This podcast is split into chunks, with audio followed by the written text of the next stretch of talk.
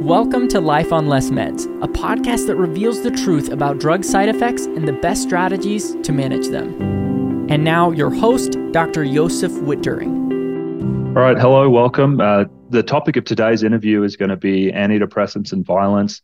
David has kindly agreed to come on again. I've given him about an hour's notice to prepare for this, uh, so it's kind of an off off the cuff talk about this.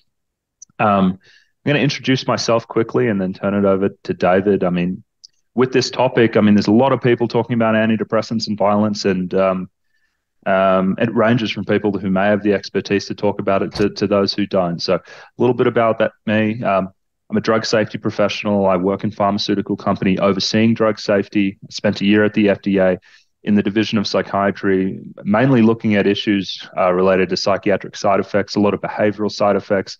I've done analyses that have changed the labeling for drugs, uh, mostly around you know things like mania and um, mania and hypomania.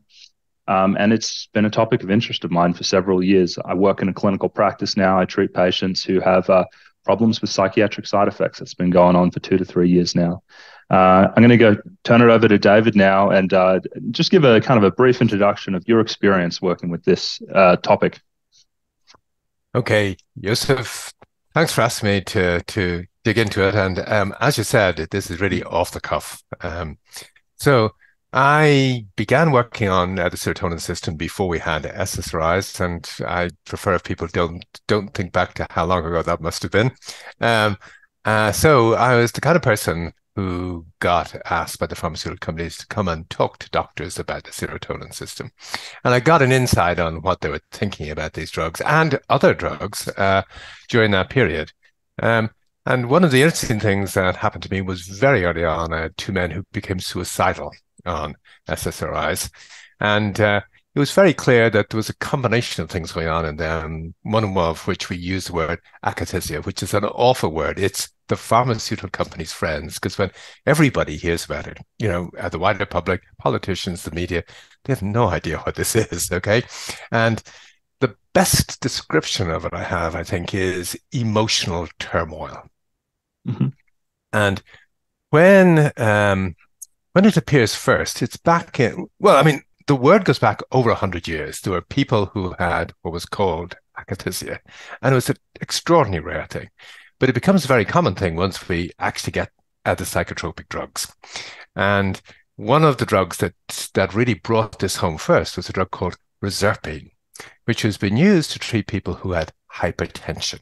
Now, it also uh, became used as a drug to treat people who are anxious, a drug to treat kids who are hyperactive, a drug to treat people who are depressed, and a drug to treat people who had psychosis. But the interesting thing was that people being treated with hypertension, of course, had no nervous problems at all. And they would say, I mean, the reporters saying when they were in treatment in places like the Mayo Clinic, good clinics, they're reported as saying, you know, the first few doses, I became very agitated. I began having thoughts that were very unusual for me, thoughts that included uh, things like, like homicide. Uh, and uh, it was only when I came off the drug that I realized it must have been the drug that did this. So that was there very early on uh, in uh, the 1950s. The reason we know about it, and everybody agrees, Reserpine does these things. It makes you depressed. It makes you suicidal. It makes you homicidal. Everybody agrees about that because this is a drug that was cheap and generic, and no pharmaceutical company had any interest to defend it. But when exactly the same things begin to happen on the later antipsychotics and the SSRIs we have now, of course, the pharmaceutical companies are making billions of dollars out of this, and they have every interest to defend the drug and tell people, no, our drug couldn't cause this. Um, and the other thing that comes to mind with reserpine as well, that makes it such a compelling case for a drug being able to cause severe turmoil, is that it's being used initially in non psychiatric patients at all. So there's no explaining this stuff away.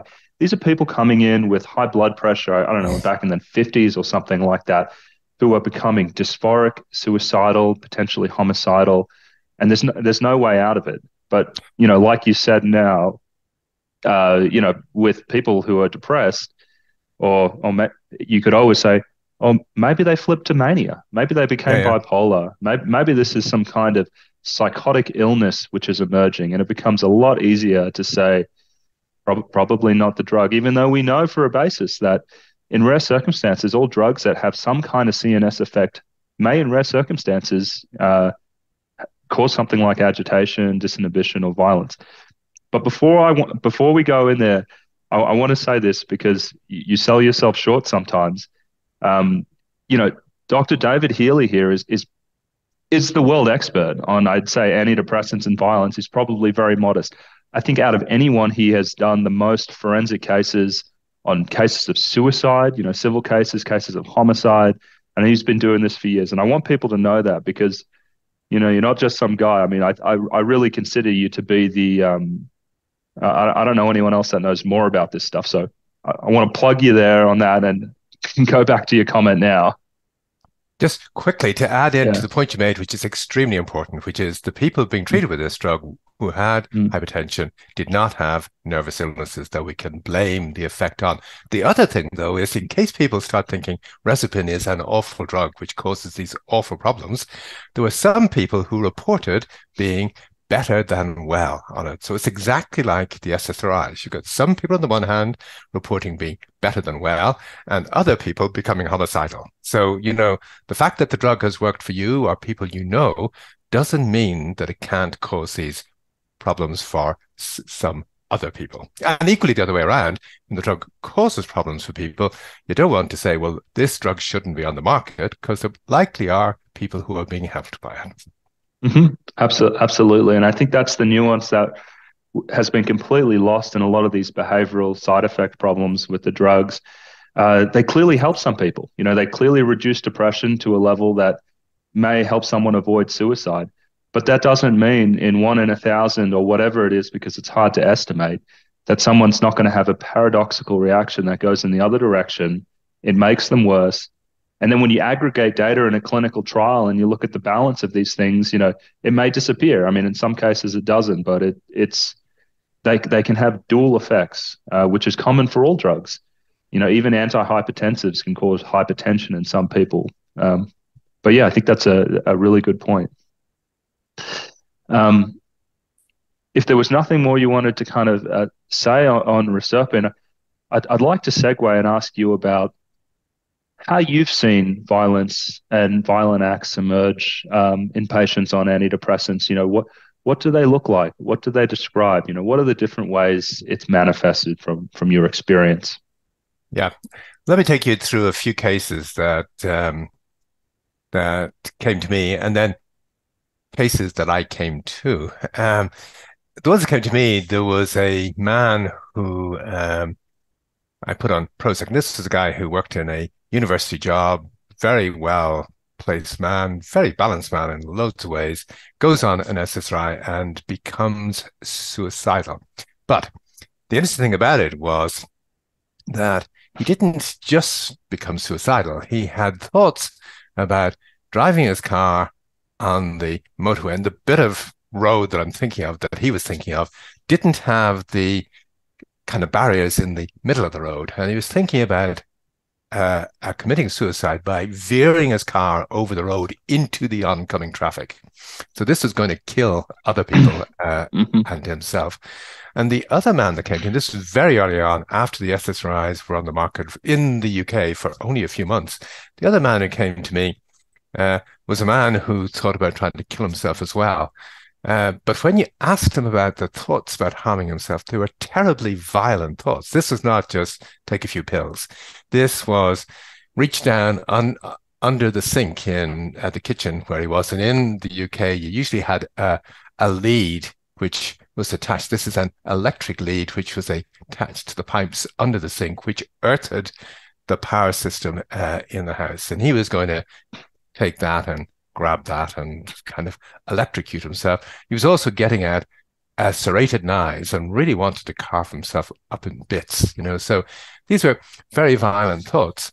Now, many, well, a few years after that, I got involved in a case called the Forsyth case. And this was one in, in, in uh, in Hawaii. And William Forsyth, uh, and I think his wife's name was June. Uh, this is the kind of thing I'd have checked beforehand if I'd had a bit more time to look through things. Yeah. Uh, she, he had um, he had become slightly unhappy in Hawaii, Maui. I mean, how you can become unhappy in Maui, I don't really know. But he had thought about moving back to California. Uh, and his wife really wasn't all that keen to move, but he'd become a bit agitated and a bit unsure about where he was going. This is a man who was very well placed, very wealthy, had no issues about money or anything like that, church going man, etc., etc. And he went along to a doctor who put him on Prozac. And uh, within a few hours of going on Prozac, he was more agitated. He gets to the point where he says he needs to be in hospital, uh, which is a bit of a surprise. He goes to hospital, and the hospital see a man who, from their point of view, looks reasonably normal and is on a great new treatment, Prozac, etc. This is just wonderful, mm-hmm. and uh, he's there. Uh, agitating, getting more agitated day by day, pacing up and down, says he wants to leave the hospital. And the hospital can't see any reason to detain him. You know, he's on treatment. He doesn't look that bad. Internally, he's feeling awful, but he doesn't look that bad to them. And they figure they can't really, they can't really hang on to him. And he goes home where he multiply stabs his wife and then sets up a bunch of knives on a chair. I'm unsure how this is done because I haven't actually seen the pictures. Although curiously, actually, you know, I probably have seen the pictures. When I got asked to get involved in this legal case, they gave me a bunch of documents. At the mm. top of the boxes was a bunch of photographs, and uh, uh, I think I closed them very quickly. I think it was just too grim to look at. But he'd fallen on a bunch of knives that he'd rigged up on a chair so that when he fell on them, they were going to pierce his chest and kill him. The policeman that came said he had never seen so much blood anywhere in his life. Okay. So this is the kind of terribly agit- agitated state of mind that people can get into. Um, there was a case shortly after that, actually happening around the same time, which was in Wyoming. Well, actually, Montana. Yes, no. Wyoming is where the case happened. Montana was where a man called Tim Tobin lived with um, his wife and their first daughter. And Tim's father in law, that's um, his wife's father, was a man called Don Schell, who was from Wyoming, Republican voting, you know, an oil man, tough hombre who had no ill health ever who, but who, um, some years beforehand, about eight years beforehand or, so, had had trouble going to sleep. And this was soon after Prozac came out. And there was a lot of hoopla about this wonderful better than well pill that is going to make you the new man and things like that. And he went on Prozac and it didn't suit him. Okay. Uh, he um, began to to hallucinate on it. And he got so bad that he figured um, that he had to halt it. So he halted it after about two weeks and was fine after. I mean, he was just fine after that. He had a very minor problem that was going to clear up quickly. So eight years later, he's having trouble going uh, to sleep again, and calls calls to uh, the family doctor's office that he'd gone to before, but there's a change of doctor. So he goes in and says, Look, uh, I'm actually having trouble trying to sleep.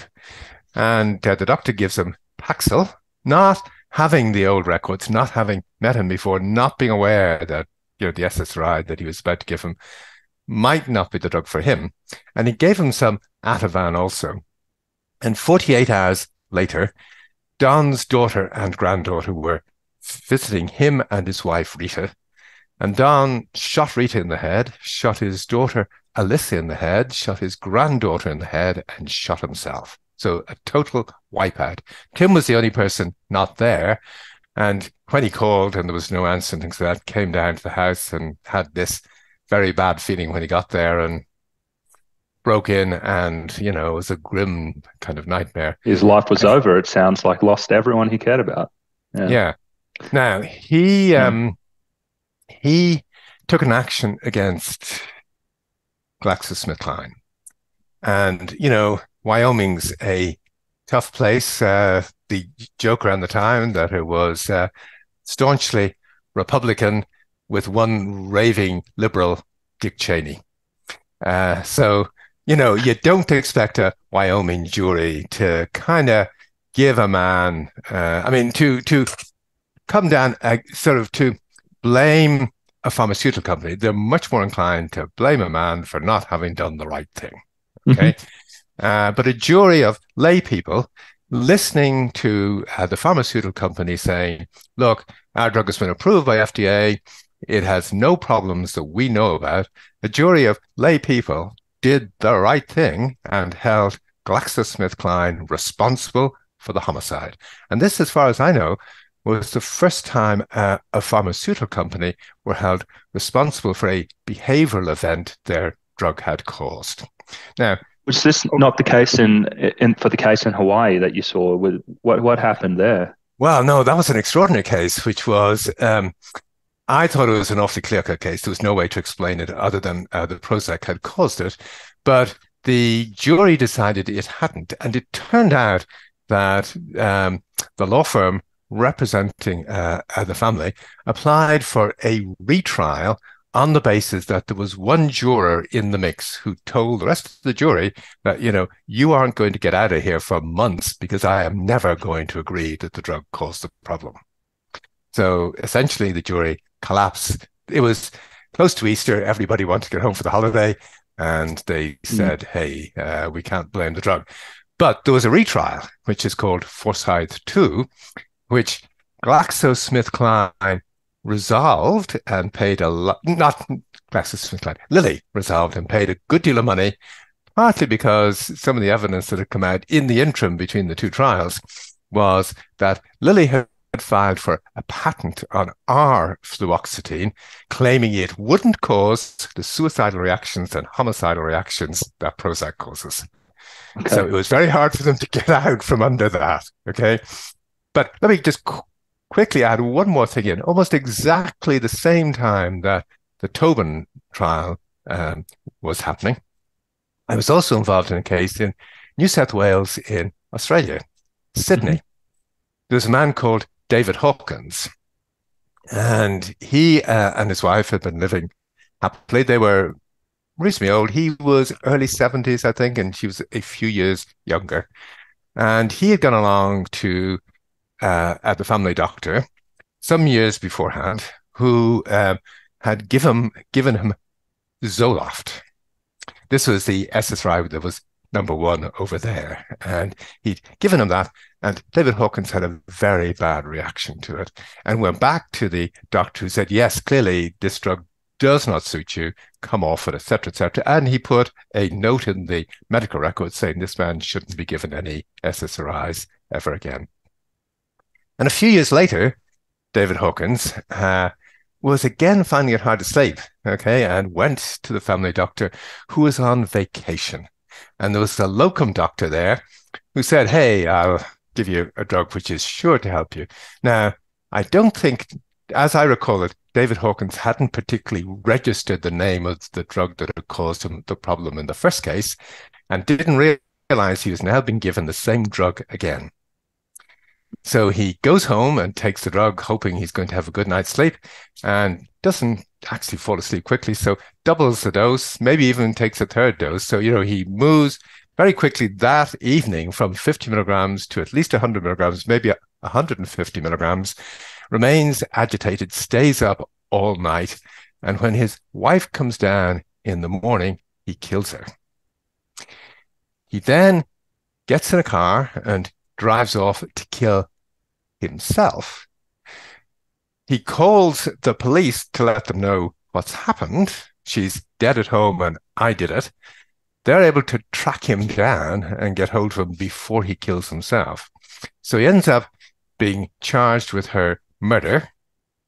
And it's an interesting case because um, it's one that I wrote a report on. And uh, what happened was the prosecutor, the judge, with the approval of the prosecutor, said this man would not have killed his wife but for the influence of the drug, and he was let walk free that day. Now, there's an interesting point here, I think, which is in the Tobin case, the jury, I think, may have been inclined to say, yeah, the company is actually responsible here because there was no one left alive to walk free from court. In the mm-hmm. Hawkins case, you have an old man who's mm-hmm. let walk free from court, and you uh, the judge and and prosecutor thought, you know, the drug did this. What a jury would have thought about letting a man walk free is a bit unclear to me. But I think there is an issue. One of, one of the things that comes into play here is if a jury are faced with no one left alive, it's easy, it's easier for them to think the drug may have caused it. But if they're faced with the issue about letting someone who's killed someone else walk free from court, that's a more difficult call for them. It's like a higher burden, you know, of, of, of evidence needed. Um, you know, when I'm hearing all of these things, one thing I want to ask you is, I like, in a way, I feel like I can understand how someone could become violently suicidal on the drug to the point where they may, you know, stab themselves several times or attempt to take their life and in a horrific way, like you said, maybe grabbing the electrical outlet underneath the sink and, you know, harming themselves in that way you have such intense inner dysphoria and agitation caused by the drug, you may already have some depression.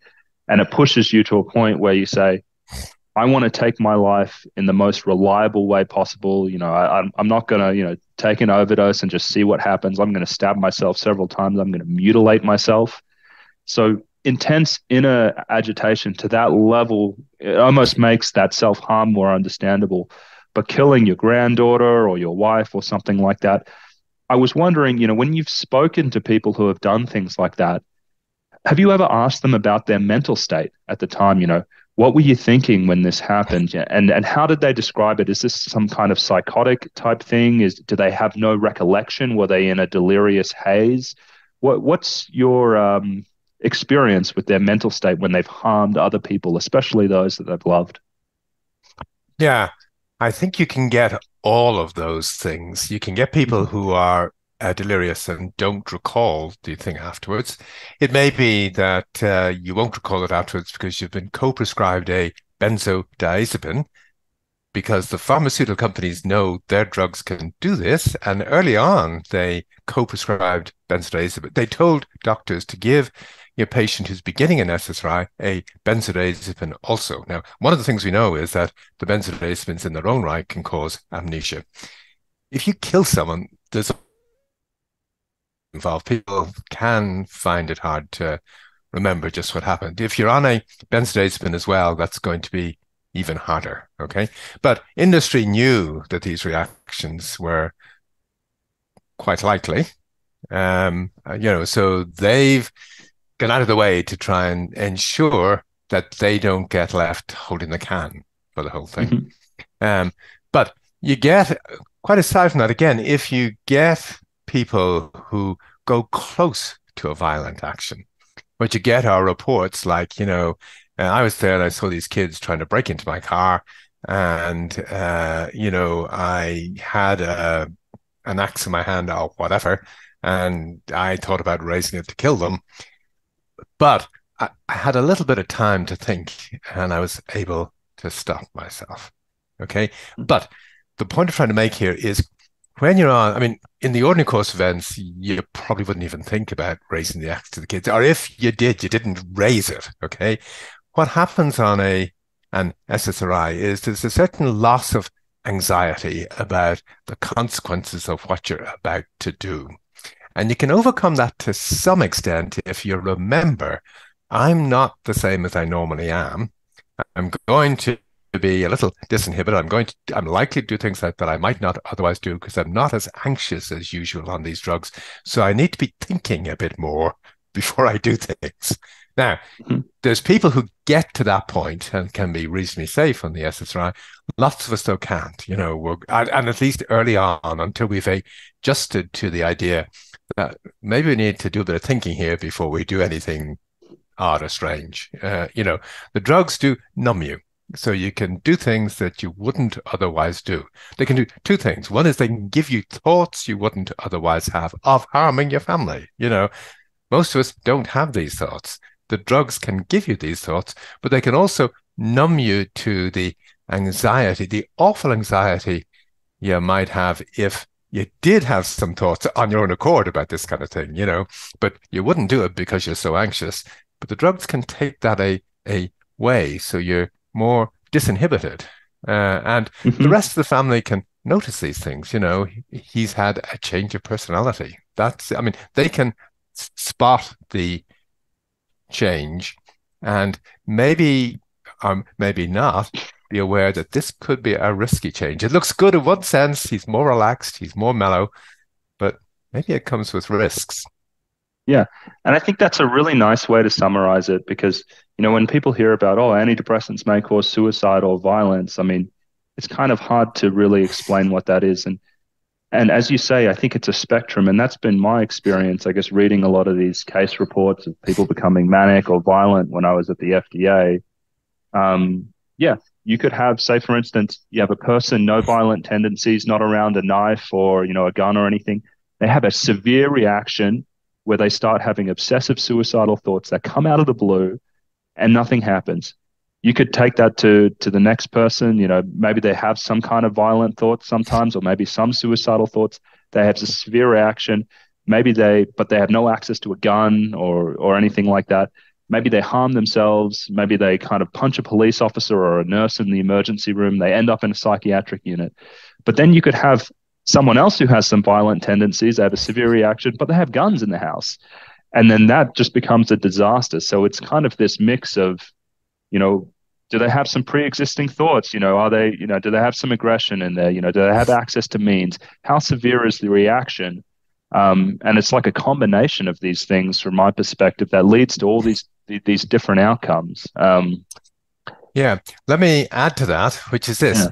I think, uh, you know, yes, on these drugs, people can begin to hear voices, you know, which say to them, kill your neighbor or whatever. Uh, they can have beliefs where, when you ask about them afterwards, if they're able to recall it, can seem to you and me to be psychotic. But and, and I would figure if a person's mentally ill, and they kill someone else, that they can't blame the illness. In almost all cases, they should be responsible for their actions. Trouble is, I think what we're dealing with here is not psychosis. What we're dealing with here is delirium. That you know the patient, you know, uh, the person is not themselves in the same way that they could be with a really high raging fear, fever or withdrawal from alcohol, where you've got delirium tremens and the courts, the legal system says, well, if you're delirious, you are not responsible for your actions. We cannot find you guilty if you're delirious. So this is a very important clinical uh, distinction to make. Did this person describe psychosis to me, or did they describe delirium?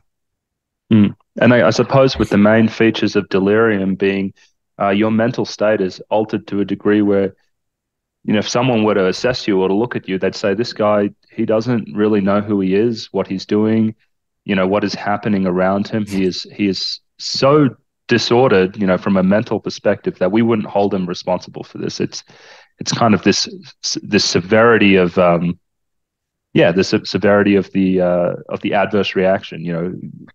Sure. But crossing over to delirium. Yeah. yeah. Sure. But on this case, the thing is that uh, yeah, the legal system and the medical system as well is very confused about this. When Marilyn Lemak, this very famous case from uh, uh, Chicago, killed her three children. This is a lady who was put on an SSRI and the dose was put up and up and up. She, I mean, there was no way this was the lady that was ever going to kill her children or would ever have killed anyone. The dose was put up and up and up, and she got worse every time. You know, the dose was put up, she got a bit worse. And she told her doctor, I mean, he had begun thinking she didn't need pills, just so that people know. But he said, well, hey, you've been under stress for a while. Let's just try Zoloft. And he kept putting the dose up. And every time she said she was worse, he put it up a bit further. And in the end, she killed her three children and tried to kill herself. Now, there's a very famous uh, Chicago trial out of which she got a verdict uh, that she was guilty. This was murder, and the judge said with some glee, I hope you go to jail and stay there for the rest of your life. And every single day, you hear your children asking you, Why did you do this to us, mum? Okay. But the point I'm trying to make is that the defense for her and the prosecution were both operating on uh, the basis of did she have a mental illness defense? And it was too easy for the prosecution to say there was no hint of mental illness here. And the jury agreed with uh, the prosecution, and I agree with the prosecution. But the defense didn't know enough to think, well, there is another option other than uh, the fact that the drug, or that she had an illness. The drug she was on may have caused it. And, you know, in the case of the drug she was on, Zoloft, Pfizer had a healthy volunteer trial, which 18 years before this murder, they had women put on this drug and become suicidal and agitated. In one case, aggressive. And Pfizer said, our drug can cause this. But none of that came into this lady's trial. So she ends up in jail. Yeah. I think something that might be helpful to talk about, because uh, I imagine maybe some of the listeners may have a question. It's kind of along the lines of like, how do you even know if a drug is caused this? You know, how do, how do doctors make this decision? How do juries and judges come up to it? And I'd, I'd like to provide some thoughts on it and then just kind of get your perspective. Uh, so, so most of this is pretty routine uh, drug safety science. So, you know, you would want to look for like a temporal relationship. So, typically, when someone starts a psychiatric drug, usually within the first couple days to perhaps two weeks, that's that's the high risk time. Now, that's not to say it can't happen afterwards. That's the highest risk time for someone to have an adverse behavioral reaction. It's also around dose change or dose drop if it happens in the weeks after that. That's that's a high risk period. So you know you would consider something like that. You also want to consider like alternative explanations, and this is when you really need to do some research into what the person is like. You know, do, do, they have a history of violence? Do they have a history of suicide? Are there contextual stresses going on in, in this person's life that could account for what they have done? And if you can't find any of these things, and then you look at reports where they're being described by their therapists or their doctors as being so different from their baseline without an alternative explanation. That is, that's another key component of it. And then the other things you look at, you know, like David was saying a moment ago, is do these drugs have a history of causing similar things? You know, you could pull up a label of Prozac or Effexor, and there's things like manic reactions, disinhibition, dysphoria, all these types of things where you could say, okay, that kind of makes sense. So for me, I mean, those those are kind of like the three main pillars that I think most people look at this from, and maybe judges and juries. You know, well, well, I guess a defense attorney might you know make the case around. But what what else is in there in in, in kind of from your perspective when you're teasing these things out? What are you looking for to say, you know, was this really the cause the causal factor in what happened? Yeah, what I'm doing is not a great deal different to what a member of the jury would be doing if they were faced with this on their own. And if the jury, as a group of 12 people with completely different points of view, were actually faced with this, which is just as you've outlined, you want to check if there's anything in the background. Was this a person who has been violent before, or what we have reason to think was under some kind of stress, which might have caused them to be violent or whatever? Uh, you, you know, you, it's good to know in a sense whether the drug has ever been reported to cause this before. But ideally, uh, what you'd want is, let's say, uh, you've been treating me and I became violent or whatever, uh, but we halted the drug and the problem cleared up. And we both wrote it up as a case report to go into a journal. Okay. Uh, and the journal published it where you're saying and I'm saying, yes, this drug seems to cause David Healy to uh, uh, become valid. And actually, just on that score, it's probably worth mentioning at some point before we finish. There's a lot of other drugs other than the SSRIs that can cause these kind of problems. Oh, drugs yeah. like asthma drugs that you wouldn't think of might be causing them. Okay, mm-hmm. but so yeah, um, what happens is if we write these things up as a case report with your name on it and my name on it, the defense lawyer in a new case can bring us into court to be examined and cross examined about what we saw. And our credibility is going to be the kind of thing that will play a part in the jury trying to work out, well, is this other person who we think is reasonable, who's saying the drug caused them to behave this way, uh, is that does their case get stronger because we've seen Dr. Witt-Doerring and Dr. Healy being examined, and they both seem credible also. There's there's literally thousands of people, uh, thousands of reports of people becoming uh, homicidal on SSRIs on FDA's website, and tens of thousands of people becoming suicidal on FDA's website.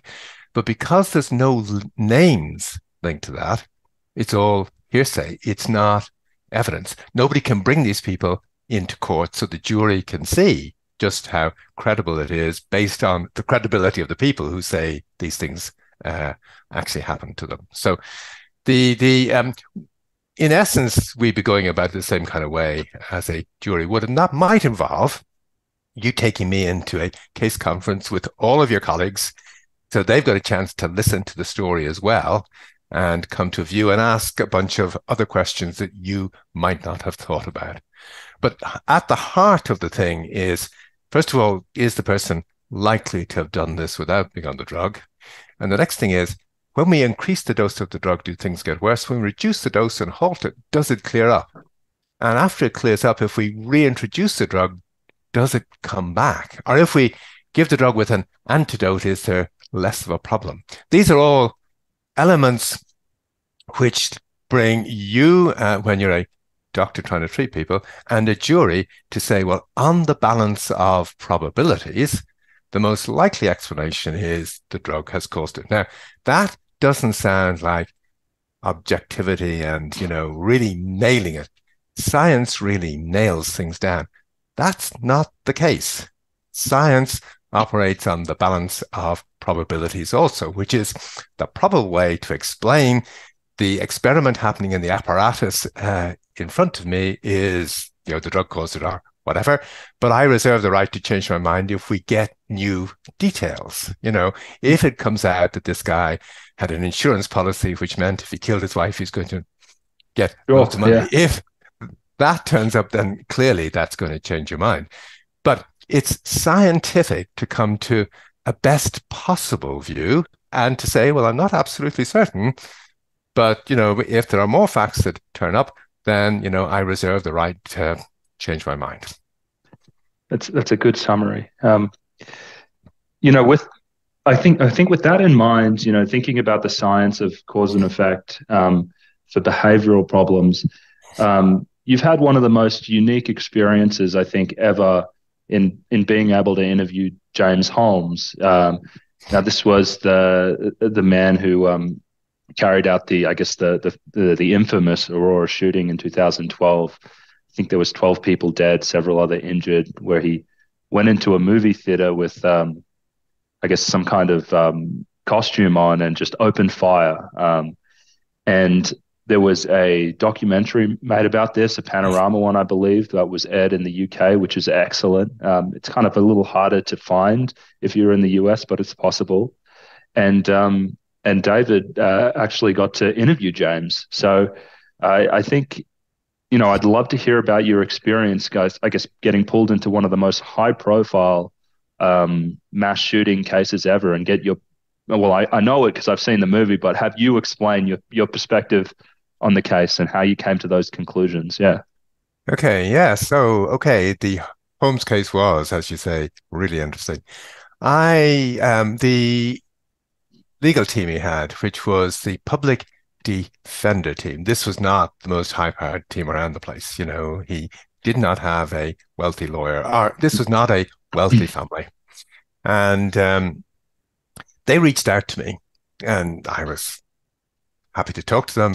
And based on the bit they s- said to me, uh, I didn't think there was a great likelihood that the drug had caused the problem, but they seemed to think that it had. Okay. And they were obviously operating from the basis they'd met the man, and the case didn't really make sense to them. Uh, they couldn't really understand what had happened. And one of the factors that they didn't know about was you know, the drugs. That's why they were reaching out to me. Okay. So, um, uh, in the end, I agreed to go over and see him. Okay. And it became, I changed my view. I mean, I went into the room with him pretty skeptical, but I had a chance to interview him for an hour or two, and I'd had a chance to see all the medical records and reports from a bunch of other doctors who'd seen him previously, none of whom had any expertise with uh, drugs, none of whom seemed to have entertained the possibility that the Zoloft he was on could have caused the problem. So I went in and I, I was struck by the fact that he was a very normal human being. This was not a monster in the sense of someone who kills 12 other people and injures 72 others. You know, you think, well, this is a pretty monstrous kind of person. He, he was definitely not monstrous. He had begun on Zoloft because he was shy at university. So he had gone along. He was nervous making presentations. He was nervous about uh, trying to ask girls out. He'd gone along to the psychiatrist on the university campus who had given him Zoloft and benzodiazepine. Uh, mm. I think it was a benzodiazepine.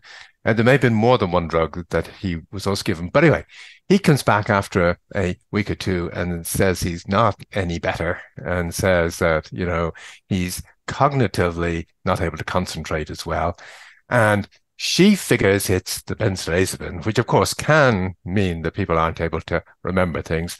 But it's also a pill that is an antidote to the problems Zoloft can cause she reduces that and increases the dose of uh, the Zoloft that he's on. So she's made the wrong call. I mean, this isn't a kind of crime, but she's made the wrong call. She doesn't know that she's made things worse. He comes back a few weeks later, and um, I think she, she may have introduced a, a different drug uh, to replace the benzodiazepine. But again, she makes the wrong call. You know, the next time around, she takes away the other drug, just leaving him on the Zoloft only. He, uh, now, she does this because he's again reported to her that he's not doing well. This is not a man who's had a good response to an SSRI. He hasn't come into her happy as a clam and things like that. What his what is happening though is behaviors changing. He's beginning to do things like he finds it easy to go and ask girls out. You know, he picks the prettiest girl in the class and asks her out. You know, this is the kind of behavior that just wasn't happening before. He's going uh, onto websites. He's beginning to buy things that, you know, he wouldn't have ever bought before, including in which is guns. And he goes along to a shooting range to teach himself how to shoot and things like this. This is all very unusual behavior for him. There's never been anything like this before. Okay. So he then goes back to the doctor who's beginning to get a bit worried about him and has an uh, who has a colleague in with her when she sees him this time.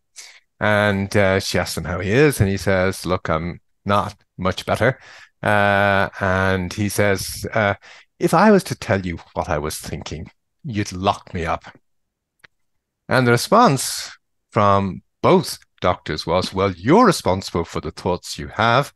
If you do anything strange, you're going to be held responsible. Okay. And they let him walk out. I mean, he could have told them he had begun to keep a diary. He was talking about having a manic reaction, as he called it. Uh, he was talking about all the things that he was beginning to think about doing, shooting a bunch of people. Okay. Uh, so these are the thoughts he was having that he put in his diary that they didn't think to pursue with him. Now, the other intriguing thing about the Holmes case is that I got a chance to interview his parents. And they didn't know he'd been an SSRI. They had no idea that the SSRI may have caused you know, the problems that he was on. It turns out that both of his parents, at one point or another, had had an SSRI and that they'd had reactions not unlike the ones that he'd had. Things became terribly vivid and abnormal to, uh, I think, his mum. And I forget the reaction um, that um, um, um, his father had. The other thing that was interesting about him was he'd had an antihistamine that was serotonin reuptake inhibiting antihistamine some years previously and had a very bad reaction to it.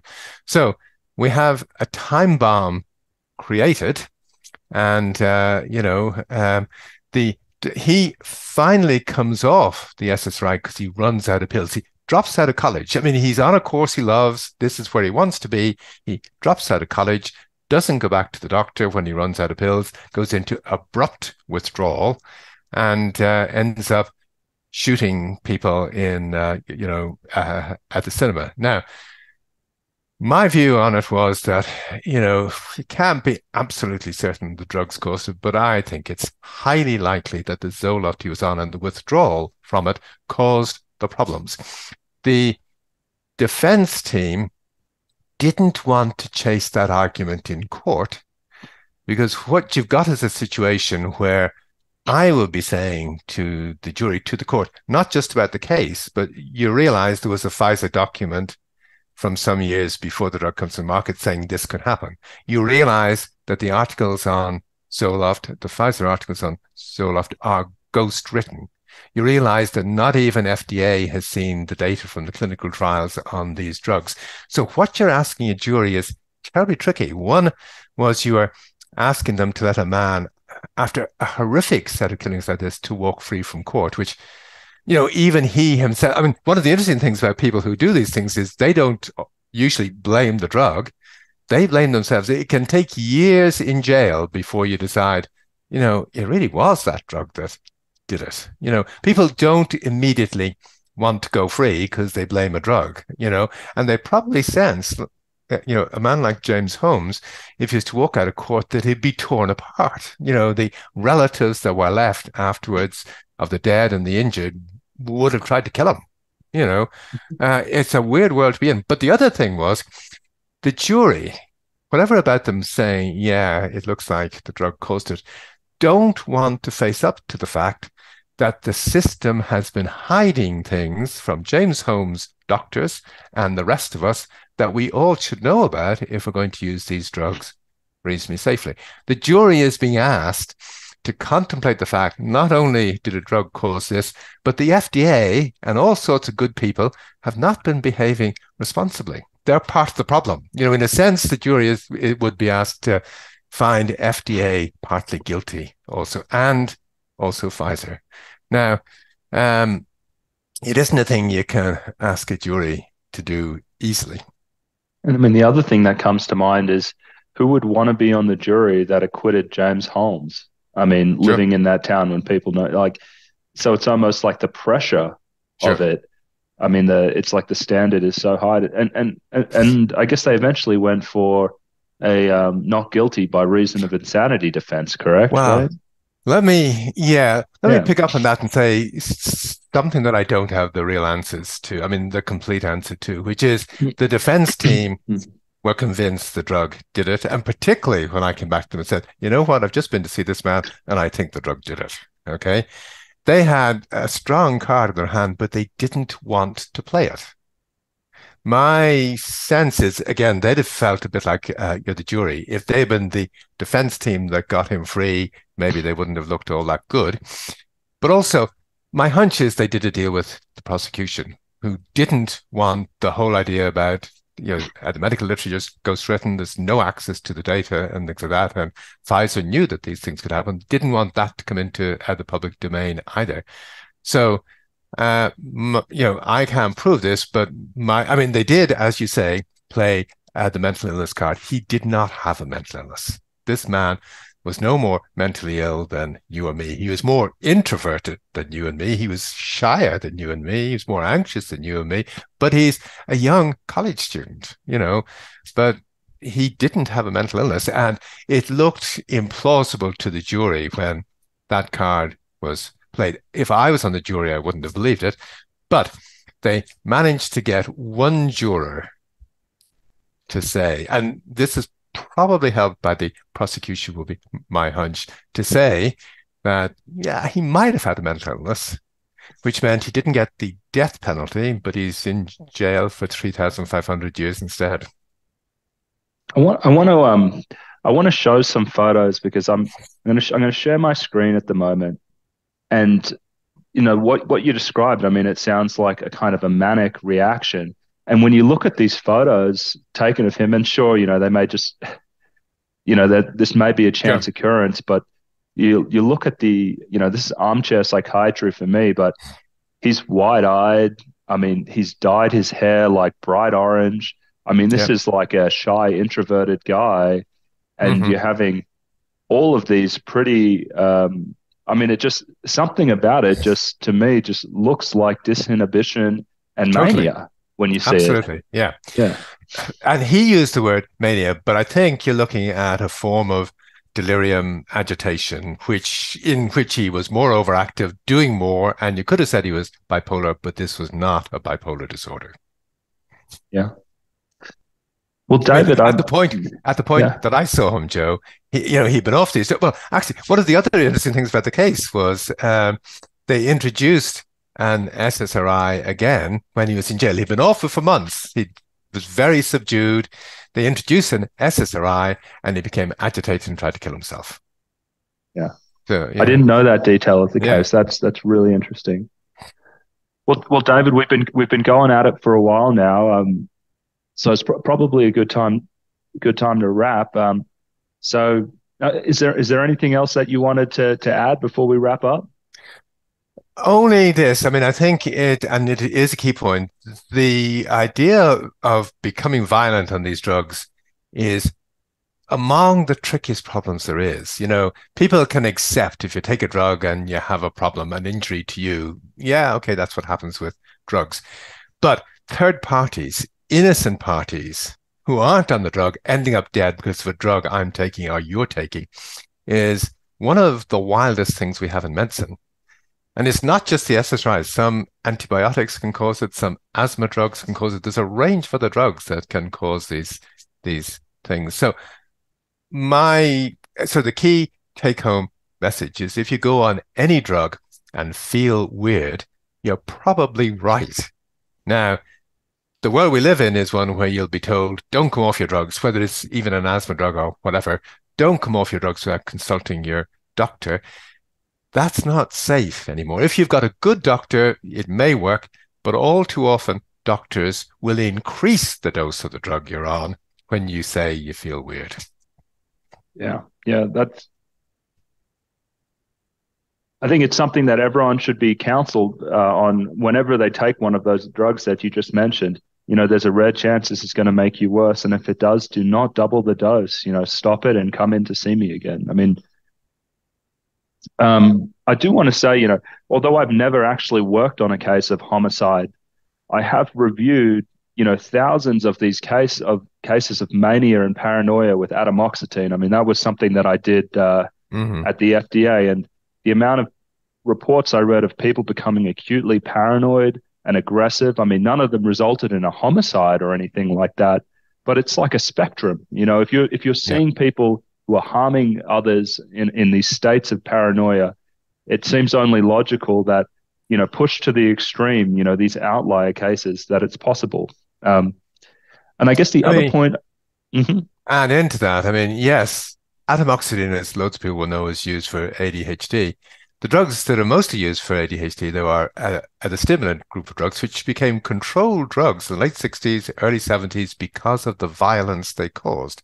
We're now handing these things out liberally, and they are linked to people committing violence and killing other people. It happens. They can be great drugs for some people, they can cause problems for others.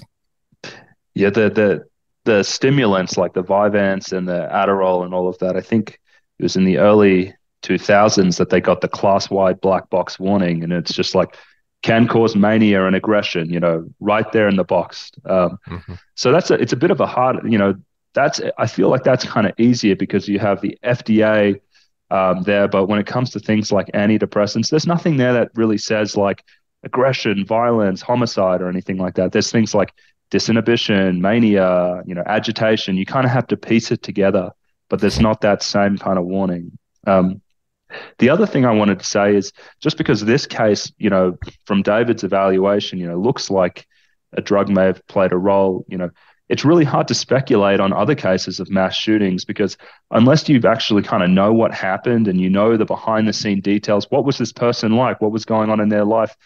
It's just speculation there, you know, and, and these things clearly I think they can happen without any drug involvement. And so it's it's it's hard to know unless you really know the details. So you probably want to hold off just saying all of these things are caused by um, by medications. It's you, you can't really come to that conclusion without knowing further details. No, that's that's key. You need to know uh, the details of uh, the case, and ideally get to interview uh, the person uh, if they are the person who did the killing. And James Holmes is unique from that point of view. He's a person who remained alive afterwards, so he could mm. be interviewed. And one of the weird things about it was some very good clinical doctors interviewed him and didn't make a possible link to uh, you know, the pills. I mean, it's it's you know if they'd even said well look there's all sorts of things he could have had a mental illness it could have been the pills they didn't they didn't even entertain the possibility it could be the pills they didn't ask the questions that would let them say no it's not the pills how do you yeah. explain the orange hair you know it's like it's um okay well i think that's a wrap for today david thank you so much for coming on again um you're very popular on this channel you know your, your prior interview did well so I'm I'm probably going to be asking you again to come on. I mean, you've got such a vast knowledge of things, and and I just think it's great. So I want to just say thank you again for doing this, and uh, I guess uh, hope to see you uh, on this again soon. Right, Josef. Thanks very much for asking me. We seem to be able to chat reasonably freely, which I hope means that uh, anyone who tunes in will find it halfway interesting. Yeah, yeah, yeah I, th- I think so. All right, great, okay. David. You have a great day. Thank you. Right, see you. Bye. Thank you for listening to today's episode. If you want to see the full video interview, we also post these to YouTube. Just go to Witt-Doerring Psychiatry on YouTube to find those. You'll also find several YouTube exclusive videos from doctors Josef and Marissa posted several times a week. Finally, if you need help with your drug taper, getting a second opinion, or managing your post acute withdrawal, come visit us at wittdoerringpsychiatry.com. Our sole focus is on helping patients regain control of their lives and achieve optimal mental health on as little medications as possible.